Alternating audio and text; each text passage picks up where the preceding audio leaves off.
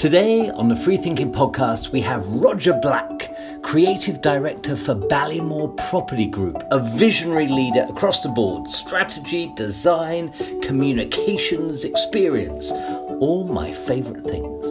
Now, with great care, he talks about the conception and delivery of some iconic mixed use London projects City Island, Goodluck Hope, Embassy Gardens, and critically, how to flip the model, how to bake in social infrastructure from the very beginning to ensure every step is optimized to inspire deep participation. Hello, Roger. Well, Roger, thank you so much for joining me today, sir. It's lovely Pleasure. Lovely, lovely to chat as always. Well, very good. Well, we always have such good chats, and I think to record one of them feels like an important thing to do. So, I have a question for you. So, we, I remember you once talking to me about how a small house building business is a leading light in the London property business, and I was interested in what those key differentiators might be. You know, talking about your role at Ballymore. Can you give us a bit of an introduction, sir? That would be very helpful. Well, I've been I've been the creative director of Ballymore since 2010. I, I joined literally at the tail end of the recession at a time that so many real estate companies were literally wiped out um, by uh, you know the burden of uh, of repaying debt facilities uh, and banks foreclosing on them. And uh, I'd literally just joined after I, I think a third of the business had just been let go a week or two before, some weeks before anyway and uh, everyone had their heads down. And um, you know what I encountered was a small family run. What in terms of managerially, in terms of numbers, a small business, family owned, um, that had an amazing asset base, but actually had had the stuffing knocked out of it. You know, through a couple of really hard years with the banks and so forth. So at the time, the company was in the throes or in the clutches of the National Asset Management Agency of the Irish government, which is essentially the debt you know, the, the sort of organization that took over the failed banks of Ireland and was totally focused on um, on getting their money back in. So, you know, that was the business that I found, a business that essentially had born out of a house building business that had grown really into a construction business that sold flats, to be fair, and uh, owned by uh, an amazing entrepreneur, Sean Mulryan, um, who had a real sense of of opportunity of place. And to Sean's great credit, one of the attributes as to why the company is such a thriving business today is he foresaw what would happen in the East End of London and invested heavily in that and acquired positions uh, on some what is now unbelievable real estate, but of course back in the days seemed like the Badlands, where why would you bother sort of stuff. And um, so you had that is kind of one of the key things that uh, that, uh, that, that, that strengthened the business. You know, the other the other thing that really strengthened the business was the man himself. You know, this was a, a company run by an entrepreneur, uh, a, a man who has great empathy for the marketplace, to have a real keen sense of keen feel for what is going to work for consumers, what is going to work commercially, economically, just instinctively has a sense of, of the numbers uh, as well. Um, and I think that you know the great success of the business today is is built upon the boldness and bravery of an individual who not only had foresight but frankly had guts to kind of go for it. Um, and that's where the company sort of got its uh, its footing. And I think in latter years, since I joined in 2010, was a, a real appreciation by him and latterly um, his kids, uh, John Mulryan, who's now the managing director of, of the business, um, that you know the strength of the business going forward was going to be firmly based upon understanding the consumer marketplace and evolving from a construction based culture to one where consumer product was central to the output of the overall enterprise. And you know, to that end, I, I also have we also have to congratulate um, many people around Sean in in in, uh, um, uh, in terms of focusing, uh, um, uh, you know, around building the that that that sort of cultural footprint of, of the business. So there's always been in, in my 12 years with the company, there's always been this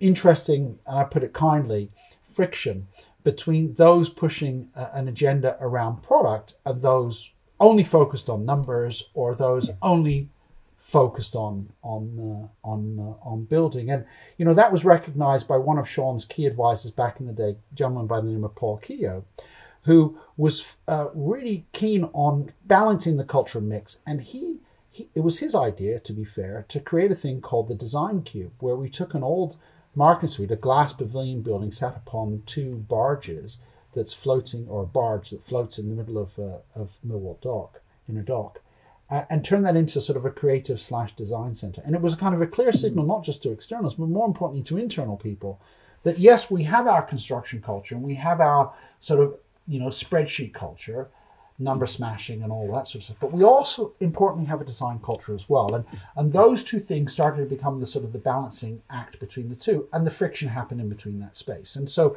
that's where you sort of push the designers are pushing the numbers guys, and the numbers guys are always pushing the designers. But it's actually a business in balance, I think, in terms of sort of its twin objectives around product price um, and, and, and, so forth. And I think that, that that move, suggested by Paul and you know resoundingly supported by Sean Mulryan and John Mulryan, uh, was transformative for the business and gave rise, out of that environment, gave rise to sort of seminal projects which have changed London and changed Ballymore. And I talk about London City Island, or talk about Embassy Gardens, I talk about the Wardian. Um, and that sort of change really has carried forward through to this uh, through to this day. Well, I've got a question on that change because I think that when you speak about and your body language there speaks about almost this there is that friction which I get between the design side and number, and that, that sounds very positive. But also, I note that there are things here about inverting the process, that where often the story is led by the numbers and led by a story of property, and then there might be elements that speak of the physicality of places. You're also looking at this most critically in terms of people and their narrative journey, and you're turning it upside down. Tell me more about that. You know, I you know I always had a sense because I'm very empathetic in that space. I'm, I'm sort of just, I just feel what's in people's emotional state, and and you know, you know, we we went on a journey and we learned, and um, I, I always had a sense that what really mattered to people was ultimately how do they feel, um, as opposed to what it is they specifically want, and over time my sense of that has evolved and matured to one where I feel absolutely more certain about that, um, and and have seen plenty of examples of, of, of, of how that works. So you know the reality of the consumer marketplace. We live in a immensely affluent society. We're richer today than we've ever been in the history of mankind, um, in terms of options, in terms of material options, at the very least. Um, and you know the way rational thought works today is that you know, when we have con- choices as consumers in the marketplace, almost inevitably, all of us will rationalize too many choices down to a short list of options. And that, that that's typically rational thought. And then ultimately, we'll reach a point where we are arrived at a few options two, three, four options perhaps. And ultimately, those options are probably nearly equivalent in one way or another. And that the final decision ultimately is an emotional one. Yeah. So it's a subtlety, but it's a small subtlety that we are keenly focused on from a sales perspective. But what's happened over time is that we started on a journey of, of social events around the sales environment um, and we open those up to residents. So we're selling real estate in places where, you know, we've got unsold property and, you know, projects that are in mid train in terms of development and so forth. And we started to recognize that people, because we would invite these, open these pop up events up for, you know, celebrity chefs or book launches or so forth, to just to create footfall around the, the, the project. The people within these projects were also going to these events and it was just so clearly obvious that they were then bumping into that person they'd met in the lift last week and didn't know their name and didn't make eye contact. And all of a sudden, because they were in a, you know, they were in an, in an environment that was different and disruptive for them, that they then would make eye contact and form initial sort of social linkages. And around those linkages and around events became small clusters. And then when you have lots of small clusters, some of those clusters connect, some of them don't. But the social clusters collectively, ultimately, that becomes a community. And we started to see that that work, which started with some pretty powerful ideas in the marketing arena, was having an immense amount of positive effect in terms of the lived experience within our estates. Um, and I'll get on to that in terms of what happened in, in, in, in, City Island. Um, but those social clusters um, forming into a community ultimately became our greatest asset working backwards to the sales environment. So we create legitimate communities, not just communities figuratively in terms X numbers of people and so forth, but I mean people genuinely making friends. And that became a virtuous circle of advocacy. And so that when people would come and kick the tires of a project and they would kind of see or sense or feel or just just kind of know that there was something more than just real estate here, that there was a community, that would reinforce the overall um, messaging, positively reinforcing the sales process over and over again. And so we see this a lot in the homes of the, on our estates, which are rented as opposed to those that are just owned. Um, and that those more transient communities of people who might be in a place for a year or two or three are, are welcoming in their network of friends um, to their great lived experience. And their friends then want to rent in those locations. And so demand feeds demand, feeding everything else that goes on in the state. More people, more demand, more hospitality, more social events, uh, more animation, and commercially more sales. So everything everything is positive in that uh, in that in that uh, in that virtuous um, circle. There's something else interesting in in in, in all of that around what happened with us and what I learned on our project at City Island was about how well thought out campaigns in some respects can be self-selecting in terms of helping form community. So at City Island, we played very heavily on the notion of an island and the opportunity to move to an island, an island to sort of, you know, to be apart from London, but nevertheless still in London. You know, that great opportunity to, uh, to, to, to, uh, as I said, to be in a place. And what we found within the first 50 people who moved into City Island, which was still just a building site, we created the canvas, we created the bar, you know, that was all there, but you needed a lot more than that. You needed something that was catalytic. And what happened was, on top of all those pop up social events, is that we very quickly recognized that the people who chose to live there had chosen to buy into that notion of moving to an island. And so when you got a cohort of people who've all decided that they want to move to the island or move to the village. You drop that Teflon Teflon skin that we all have to wear to survive being on the tube in London, to survive walking down a busy high street in the capital. Um, when we get back to the village, when we get back to the island, we can breathe again. And so when you had this cohort of people who were all sort of in that same emotional state, they just started talking to the person on the bar stool next to them in the bar.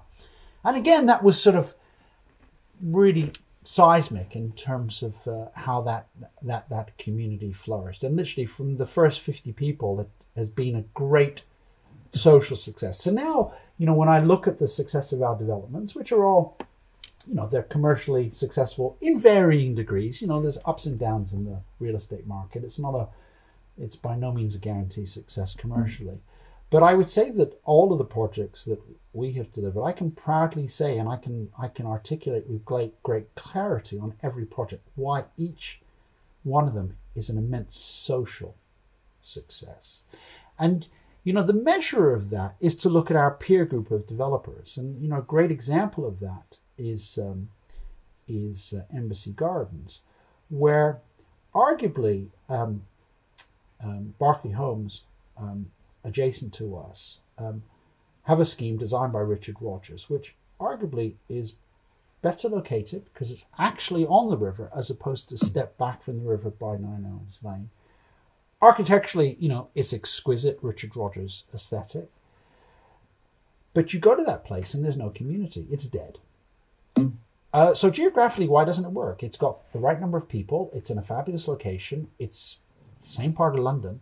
But why is it dead? Whereas you cross over the road in Embassy Garden, it's a rich, vibrant, integrated community. Just look on Instagram. Look at, you know, look at uh, look at Riverlight and look at Embassy Gardens, and you'll see one is vibrant and alive, and you know the most happy people in London. There's certainly the way the self promotion, you know, self publicists, you know, present themselves. Yeah. Um, but Riverlight, there's nothing, and it's just a kind of an amazing contrast. And so I think that that feeds ultimately in real estate. I think that that that ultimately feeds value. You know, the mm-hmm. thing around real estate value that I think so many of us in in the trade forget is that value is derived from people's want of being in a particular place. And the more people who want to be in a particular place, occupying a square foot of territory, the more who want to be on that square foot of territory, the higher the value. You know, why does no one, why, you know, why is sort of remote woodland or farmland not worth very much money at all? Because actually no one really wants to be there. The converse is true in a truly successful social environment. And, uh, you know, and we see that, you know, look at Covent Garden, look at the area around Brick Lane, you know, these sorts of areas where there's a kind of a, an animation, people want to be there. And, yeah. and, and the real estate value follows uh, accordingly. Roger, tell me about. I'm, I'm interested in that that point where you're making that you know you spoke about the those social linkages and encouraging those and how those social events you spoke of then you know encourage the lived experience and how whether it's embassy gardens or city islands that's worked there but i'm also keen to dig into you're also baking that into your first moves, aren't you? So that understanding of the social outcomes that you want to enable is right there at the very beginning, isn't it? It isn't the activation strategy after you have a development. It's baked in there at the very beginning, isn't it? So with City Island, your relationship with that bridge was absolutely fundamental, wasn't it? Tell us a bit about that, the core bit. I think City Island is is is a great story to tell uh, because uh, as a development, it was literally a completely isolated piece of London that, unless you'd worked in the Purina Foods factory that pre-existed on that site, you mm. never ever went there because there was no way to get there. Um, and it's certainly true, Adam, that once we built the bridge that connected, in a sense, the peninsula of land, which I call an island, into Canning Town Station, that connected it with the rest of London. But I, I, think in terms of a lot of development, we, we do need to accept, however, that it was a blank canvas. And so we needed to invent a reality of that place. And that, that invented reality was the notion of living on the fantasy island. Okay? That's a particular circumstance. But I think a, a contrasting project, which is very mm-hmm. similar but also very different, which I think is more interesting in response to your question, is the regeneration of Brentford Town Centre in West London. And what's interesting about Brentford and the sort of the, the, the investment in the social construct of a place before any development happened. So what's interesting about Brentford is that Brentford in West London, you know, that location, it's been inhabited for, we know, for at least a thousand years. Um, uh, plenty more than 2,000 years. There's, there's stuff going back to Roman times and so forth, all because of the confluence of the River Brent and the River Thames. That's kind of why it's always been a place that's been inhabited. It featured in the uh, in the English Civil War and lots of battles there. Uh, then there were four noted battles, no, three noted battles uh, of um, uh, in Brentford. One of which I think was 53 AD. Okay, that's how far it goes back. But Brentford, um, in, in latter times, in modern times, became a logistics hub. And it, because the river met in that location, it was where the rail lines, the Great Western Railway, uh, one of its termination points was in Brentford. So the rail met the River Brent, met the River Thames. It was a logistics hub uh, and was a busy one really up until the Second World War. So no one actually ever lived in Brentford, really lived there in a, in a real sense. It was sort of the industrial hub. Um, lots of pubs. Brentford was famous for pubs from beer making because of all the workers who were there. but actually there was a donut of what was then suburban quality wrapping around uh, Brentford um, in terms of Kew, uh, Chiswick, Isleworth, uh, and so forth. And if you, before we started um, campaigning on Brentford, if you would have spoken to um, anybody who lived in those locales and had suggested to them would they consider moving to Brentford, they frankly would have laughed at you because they did laugh mm. at us. And so what we did there was we thought that we needed to kind of reimagine the place, not change it, but reimagine it. You know, the building was the the the the, the, the place was inhabited by some interesting heritage buildings from an industrial perspective. And so what we did was, is leaning on the experience of the Wapping project, is we decided we need to create a cultural framework for, or a framework for, I dare say, small c cultural activities to pay, take yeah. place, right? And so we invested heavily in that, in creating uh, a rolling program of events from food to markets to classic cars um, to, uh, did I say live music? Um, and actually created an amazing visitor experience. We did this large urban art installation where we painted a thing called the flood, which rises up three meters. The sort of all the ground and the buildings all painted blue to reflect a three meter tidal sort of change in the uh, in the location, and as a consequence, we had thousands and thousands and thousands of people come there to entertain themselves in West London, and so from nothing we turned what was the kind of you must be joking why would I bother ever going to Brentford? There's nothing for me in Brentford to Brentford becoming, frankly, the new Shoreditch of West London. And that entirely is a sort of a social cultural construct. And so people's attitudes were just transformed. And so, as a consequence of that reimagining of a place without actually physically changing the place, we built, by the way, built a fabulous bakery and a lovely little pocket park. So you'd go there and you'd spend your three pound fifty on a ridiculously expensive pastry uh, and another three pound fifty on a cup of coffee and sit in this lovely little pocket park, and it was just divine. You'd go there and you'd spend hours. Um, we completely transformed people's idea of the place as opposed to physically what the place was. And all of a sudden, our largest cohort of customers were downsizers from those three, four million pound suburban properties in those lovely, affluent, leafy locations. with people who the kids have left home. They're knocking around in these big houses. They don't want to leave West London, but they want a bit of edge. They want a bit of interest. They want to be, reinvigorate their lives. Um, and that all as a consequence of this reimagining of this place and getting everyone else to reimagine it. It is truly a paradigm change, right? Without a physical change to the environment, which has completely changed people's attitude. That's like Brick Lane. Why is Brick Lane so amazing. You know, obviously it's it's several millennia old Brick Lane in terms of a place, but actually, why is it a, a magnet for so many people these days? When actually, if you physically looked at it, took off the rose tinted spectacles, you'd kind of see something that was a bit hmm, not great, right? Um, but actually, it's amazing because of the social idea of this place, what people think of the place, and because of they then choose to go there it is amazing because it is interesting because people are there. And so that's what we've done with Brentford. And I think that that sort of stuff ultimately feeds the demand to be in a place. The more people who want to be back in that place, the better the value, the more you can do, the more positive effects it has on the whole sort of urban real estate sort of uh, uh, industry, really. So. I, I, I'm struck by that. And I think particularly that point where you're making that, you know, we, we, need people to be, they're not just visitors, they're not consumers, they're participants. You're interested in not just attracting people, but involving people. And we were very specific about this around Brentford. We, we did not focus for one nanosecond on customers.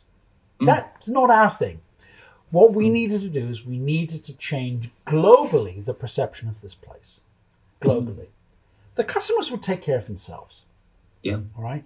And that's what happened. So, you know, it's just, it's been a transformation of a place. You know, so much of what's not happening in our town centres today, and we talk about our, our, our, we talk about our failed high streets and our hollowed out town centres and, and so forth. Um, uh, and, and, okay, there's lots of nice ones in London that have proven to be quite successful, but I'd say there's more failed ones than successful ones nationally. And a lot of it ultimately is because these places have become depopulated. people just can't be bothered to go there anymore. And if we focus on the things that draw people together, as a species, just think of ourselves as an animal species, right? We need socialization, we need social contact, we need animation. You know, those of us who don't need that are in a mental asylum, all right? Mm. Okay? And if we focused on that first and foremost, I I think that the real estate ultimately would take care of itself. Yeah. And and that's where the focus of one's energy needs to be if we want to think about how we make depopulated places populated Yeah. again. And I don't want to So- talk about it in terms of failed places because they are mm. failed economically, but the failure is not an economic problem. The failure ultimately is a social problem. So a question on that then. So you know, if I think about then the way the business of, of property is split up, you have your development managers who are following their project and they're keeping it on time and on budget, and then you have your asset managers who are there to maintain it, to keep it steady. Now, so much of what you talk about and your body language and your energy there suggests an impresario. It suggests people that have a keen care for what people are doing, what's attracting and involving them, and it seeks to make it better every day. Where are those people within the business of property? Because at the moment, Well, I don't think see they're there, to be honest. I I think you know the truth is is that businesses in the main are dominated by a particular cultural footprint, and it usually falls into one of those two camps that you've just uh, discussed. I think there are some who do it extremely well and have understood that for for quite some time, but they're the outliers, and they're the ones that we hold up as the great exemplars. Um, you know, in the commercial office space, I think that a company, um, a, a, Simon Silver, for example, with with Derwent London, is a Yeah. a friend and somebody who I've admired for for decades. Understood this a long time ago, and their idea initially started around around innovative design and so forth, but actually. Over time, they've evolved, and even their latest projects are now starting to think about the canvas upon which that social animation can take place. And if they get that right, then the real estate would take care of itself. And I think you know I, they've learned a lot from, for example, the um, the Tea building um, uh, in in Shoreditch about how that sort of animation that happens on the ground feeds into you know the success of the thing overall and, and that's fed into the later stuff now on in in in blooms in fitzrovia for example where Yeah. they've built the you know the members club you know you can be anybody working in any one of their many office buildings around there uh, you could just be the lowly cleaner and you still get to use the club facilities and so forth and really building a sort of a, a sort of a you know an experience around around around around Yeah. real estate and that you know that's now that's now evolving i think quite quite rapidly. You know i'm now working as you know on bringing forward bishopsgate goods yard which is not a residential project and you would consider me to be a residential developer. But you know that's 1.7 million square feet 1.45 of which million square feet is offices. And so we're thinking about next generation offices and, and, and, and, and what that is. And what is it that the tenants of not just tomorrow but even the tenants of today have recognized that they are are needing in order to stay ahead not just commercially but to stay ahead in the sort of highly competitive market of attracting the best talent. Yeah. um, as well as winning clients. Um, and, and and you know the truth is that talent first client second because if you don't have the talent you ain't got the clients. But if you've got all the talent the clients will come and find you.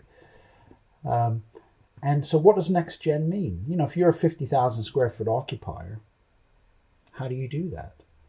And so we're you know we're looking at a thing which is that you know i went to see google uh, in king's cross earlier today.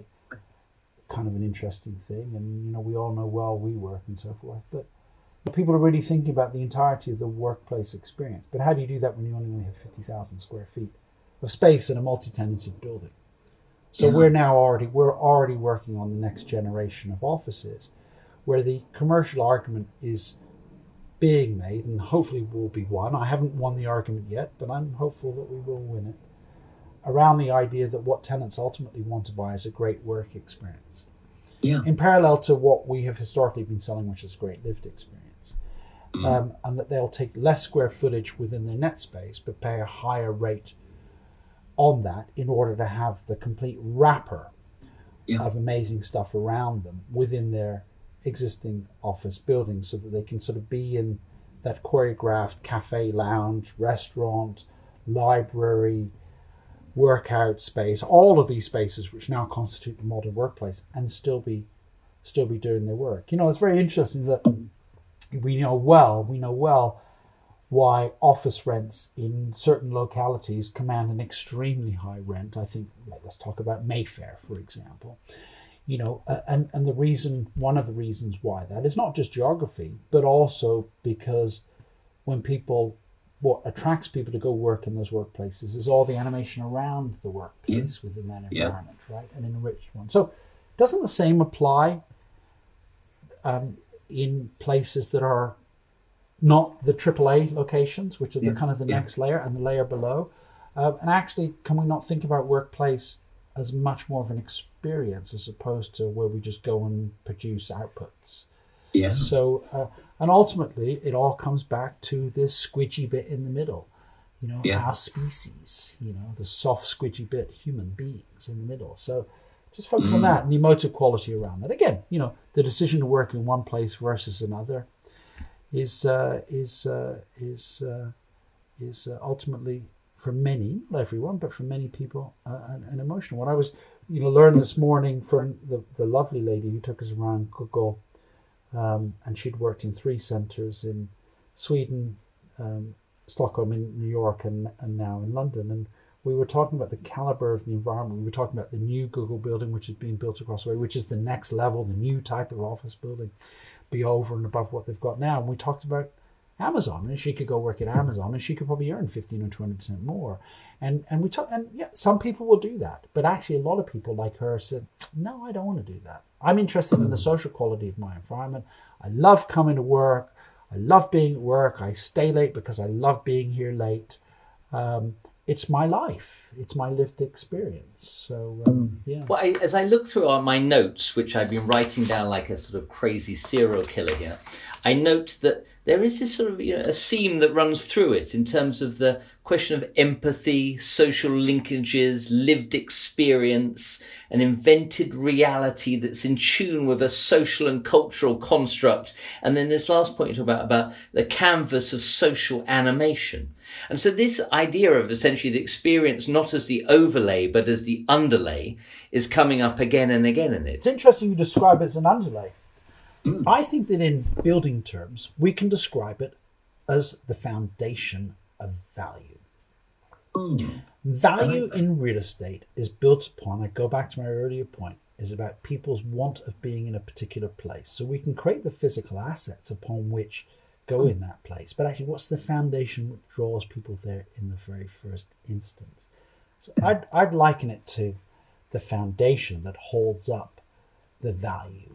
Um, and so if we get that right, you know, everything else just naturally falls into place. And it's very unlike property companies to think, think like this because, as I said, they're occupied by lawyers, run by lawyers or accountants or builders. Right? Yeah. And that in the main is the real estate industry, you know it well. Um, but actually, it's the other bit which is the magic. That's the secret sauce. And, you know, success, where we see successful locations, I think is essentially an accident. My job is to codify the accident into effective action to help Ballymore and others do extremely well based upon a rationalized plan born out of the human experience. I think you can. I think you can. You can manufacture these things because we've been learning for since the dawn of man about what works and what doesn't work for us as a species. That's right, and um, particularly the idea of setting a stage, as you're saying, the experience as the foundation, and then you're constantly riffing on what's happening around you and using it to learn and create and build from there. And that suggests a dynamism within this brand as place that on the whole, we don't see that often. So I think, you know, what you're talking about there is then there's a back of house team, which speaks about the whole ecosystem, that then is there to propel and riff off that front of house experience. And I think that it feels deeply theatrical the way you're looking. Because it is theatre. You know, we have a limited time on this planet and we want to be enriched and entertained and we want to enjoy our, our, our, our, our life's experience, right? You know, you talked earlier about we talked earlier about brand and real estate and what constitutes brand, right? And and you know, is there a brand? You know, can a developer have a brand that would attract an audience and so forth? And I think it's a hard case to prove um, because ultimately, real estate is about geography as opposed to brand. And just because one brand developer does something on this square foot of land, would it mean that another developer couldn't ultimately do the same thing or do something different and generate an equal or commensurate amount of value? I, I think that no, I think the brand, when we think of what brand is, you know, brand is is the commodity thing in the middle, but then it's also that onion wrapping around it. There's layers of human experiences plus the physical commodity components of, of the thing. But you know what a true consumer product is, and the branding of that has a whole set of attributes associated with it. You think of say Mercedes Benz as a as a brand. It's not only the sort of the physical output of the cars, but it's the kind of the the association with it and one's ex- expectations about what the participation in, in that is all about for good or for or, or for bad. Um, and and I I think that a, as we were speaking about earlier, I think a better way to describe brand is more around brand of place. Mm-hmm. And so when we talk about place today, as I was explaining earlier, I think that place place really is entirely a, a, a, a social construct. It's not a it's not a physical one. Uh, and it's place which is a better, in real estate terms, a better descriptor of brand because the yeah. place has the physicality of that immediate environment, but then it has the layers of social and emotional and dare I say some physical contributors that make up the whole experience, the brand experience or the place experience in that location. So place for me as a as a as a as a way to describe things is that's brand. Brand in real estate is place. Um, I don't think that companies, in and of themselves, really have a brand. You know, companies are known for, for good and for for bad, but you know, even bad companies can do things that create joy and delight, and great companies can do awful things that can repel people. So, yeah, I think place is ultimately brand in real estate.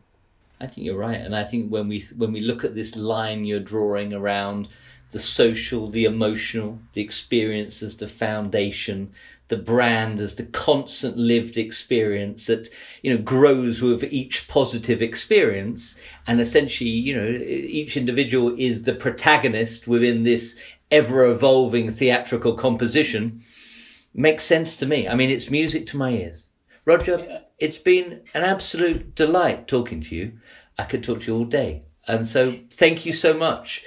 and I will put some links in this too to also relate to those other projects because it would be wonderful for people to experience them for themselves too. So thank you. Thank you. You're welcome. Thank you for listening to the FreeThinking podcast today. Do subscribe so you know when the next episodes are, and do leave us a comment so we can get better and better. Thank you, and see you soon.